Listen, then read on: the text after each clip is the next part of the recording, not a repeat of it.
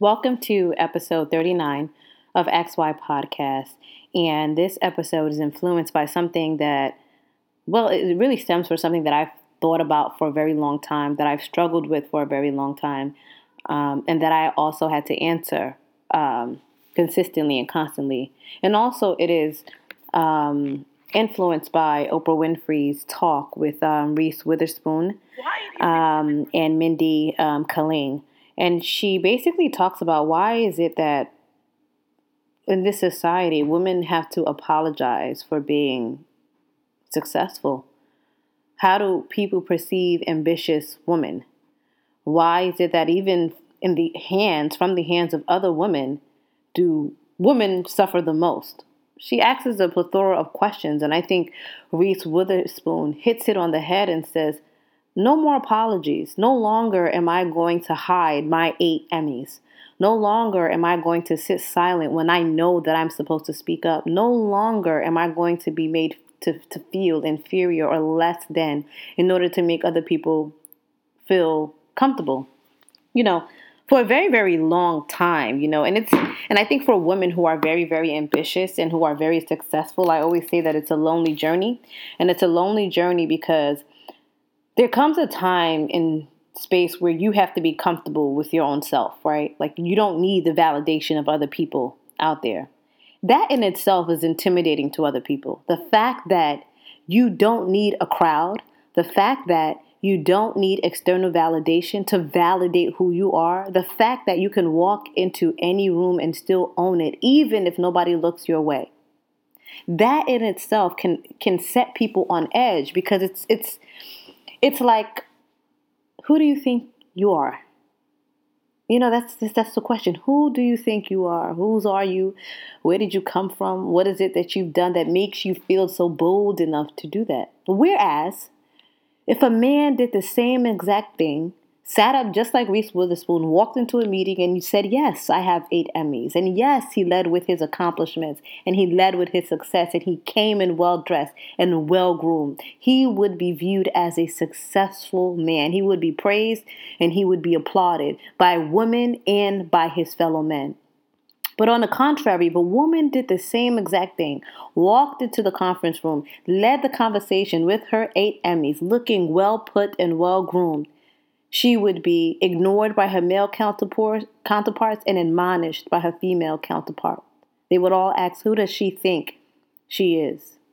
And one thing I started to think about is that even in friendships, sometimes with women, depending on who the other woman is, sometimes there's a tendency for the foundation of a friendship to be based on mediocrity. Meaning that if you stay where you are, and I silently agree to stay where I am, none of us outshines one another. None of us really kind of shoots for the stars. Our friendship can remain. But the minute you start to find your own voice, the minute you start to figure out who you are, the minute you start to really get on that rocket ship and try to shoot for the stars, there becomes a rift. There becomes an issue. Why is it that we are comfortable with people being comfortable? Comfortable in mediocrity, comfortable in being less than, comfortable in not speaking up, comfortable in wallowing in issues. Why is it that my pain, why is it that my struggle, why is it that my shortcomings and my flaws is what sustains this relationship? The minute that I cannot relate to you on some of the issues that you are going through, the minute you side eye me, I have some real questions. Because if we are in the business of empowering ourselves and empowering women, especially in fighting for gender equality, we have to deal with certain issues that is on ground which is the issue that why do we give some women, why do we give them a hard time for them spreading their wings and wanting to be great? Why is it that we have to remind them of their shortcomings, of their of their flaws, of their imperfections? Why is it that if I stand up on the stage and I talk about all the negative things and all the issues that people are more at ease. They're more comfortable. Oh, she's just like me. Oh, I can relate to her. See? She's not perfect. She's not this. But the minute if I come on stage and I talk about my accomplishments, about what I've done, about how great I think life is, and I also do provide a snapshot of the other issues, who does she think she is? Why is she all of that? Young women today are facing this exact same thing in high schools and elementary schools. They're being bullied if they find out they can sing well, or if they're the smartest in the class, or if they're beautiful, or if they're well dressed, or if they're or if they're exceptionally gifted in an area. It, it is she's so conceited. I think a lot of women have dealt with this in high school growing up. And my question is why is she conceited? Is she conceited because she stood up and said, Yes, I have a gift and I have a talent and I'm not afraid to share it? Is she conceited or full of herself because she's the smartest in the class and she is statistically by grades? Is she conceited and full of herself because she says, I want to run for president of student council? I want to be a cheerleader? Is that conceited? Is that being full of herself? Or is that walking in the light in which she's supposed to walk in? We have to ask ourselves these questions. Because at the end of the day, there's a true double standard, and I think we all know it, that exists between men and women. I remember even when having a discussion with, with my husband, there was something that I didn't like that an individual had done. And I thought it was a bit shady or a bit, you know, weird. I voiced my concern to that individual, and they didn't like the fact that I voiced my concern. My husband was upset. He said, The way that you voiced your concern, it could have been delivered better. I said, But how would you have asked that simple question? And what I realized was that it was the fact that I was a woman and I was voicing my concern. That was the issue. Because if my husband did it, maybe his delivery would have been much softer, or maybe not.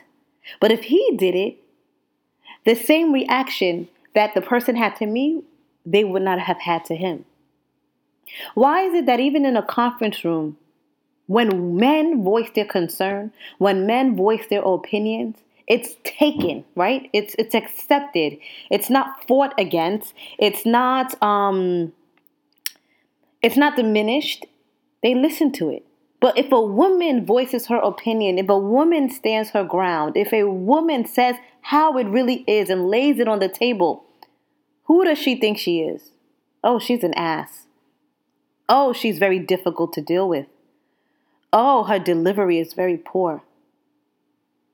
And on the flip side, if a man was to say the exact same thing, the reaction is totally different.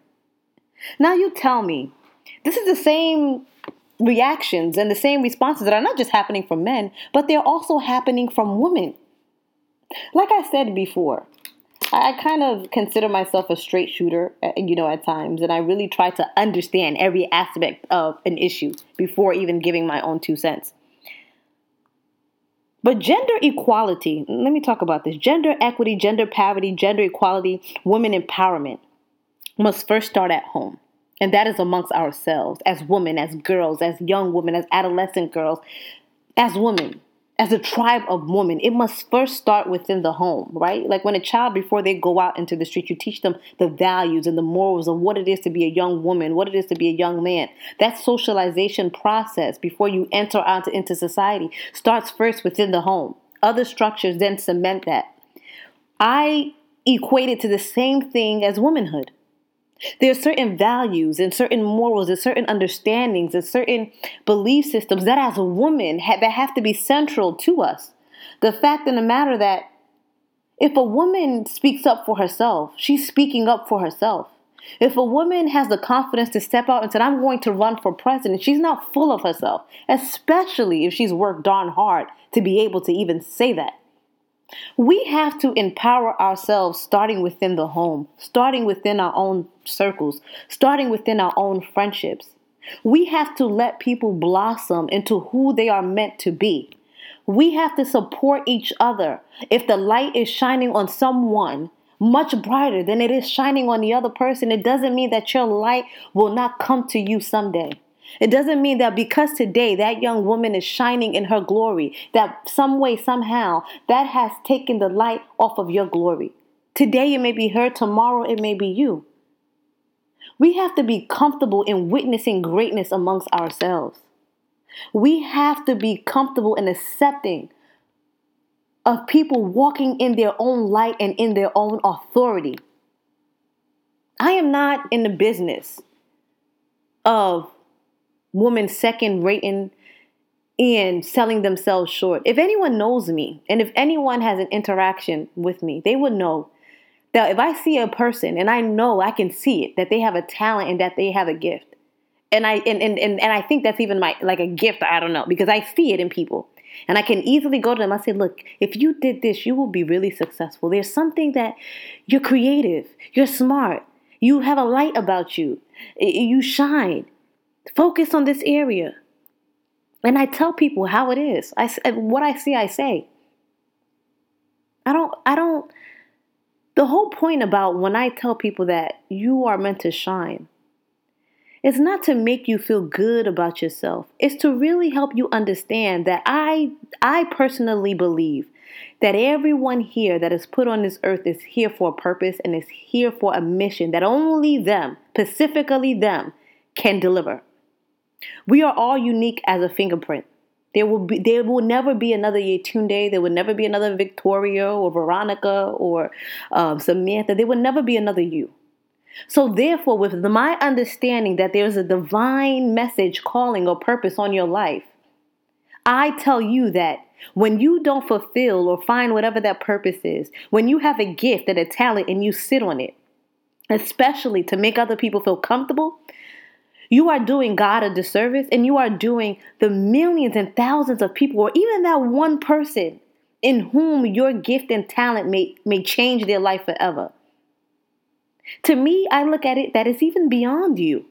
It's, it's beyond your accomplishments. It's beyond your talent and your gift. It's the fact of the matter that there's something specifically deposited in you as a woman, as a man, that will touch the life of somebody else. And if you don't recognize it, or if somebody belittles that, or if somebody tells you that you don't have what it takes to live and walk in that light, then not only are you doing a disservice to yourself, you're doing a disservice to God, and you are and you are cheating the other person out of them being blessed because you have existed. If we look at people in that light, and not in the light that, and not in a competitive light, not in a insecure and jealous light. Do you know how much the world would be better? If we all understood that we all have a, a, a, a role to play in the betterment of humanity.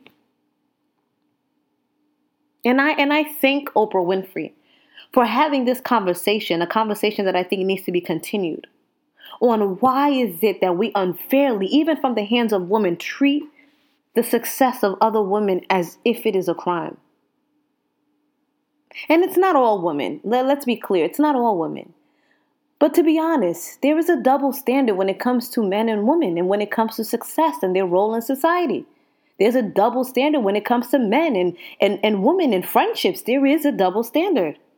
And until we are able to really address what these double standards are, to really address what the root of our displeasure and our insecurity in in seeing a woman rise to the occasion, then we are not really ready for gender equality. We are not really ready for woman empowerment. I'm just going to be honest.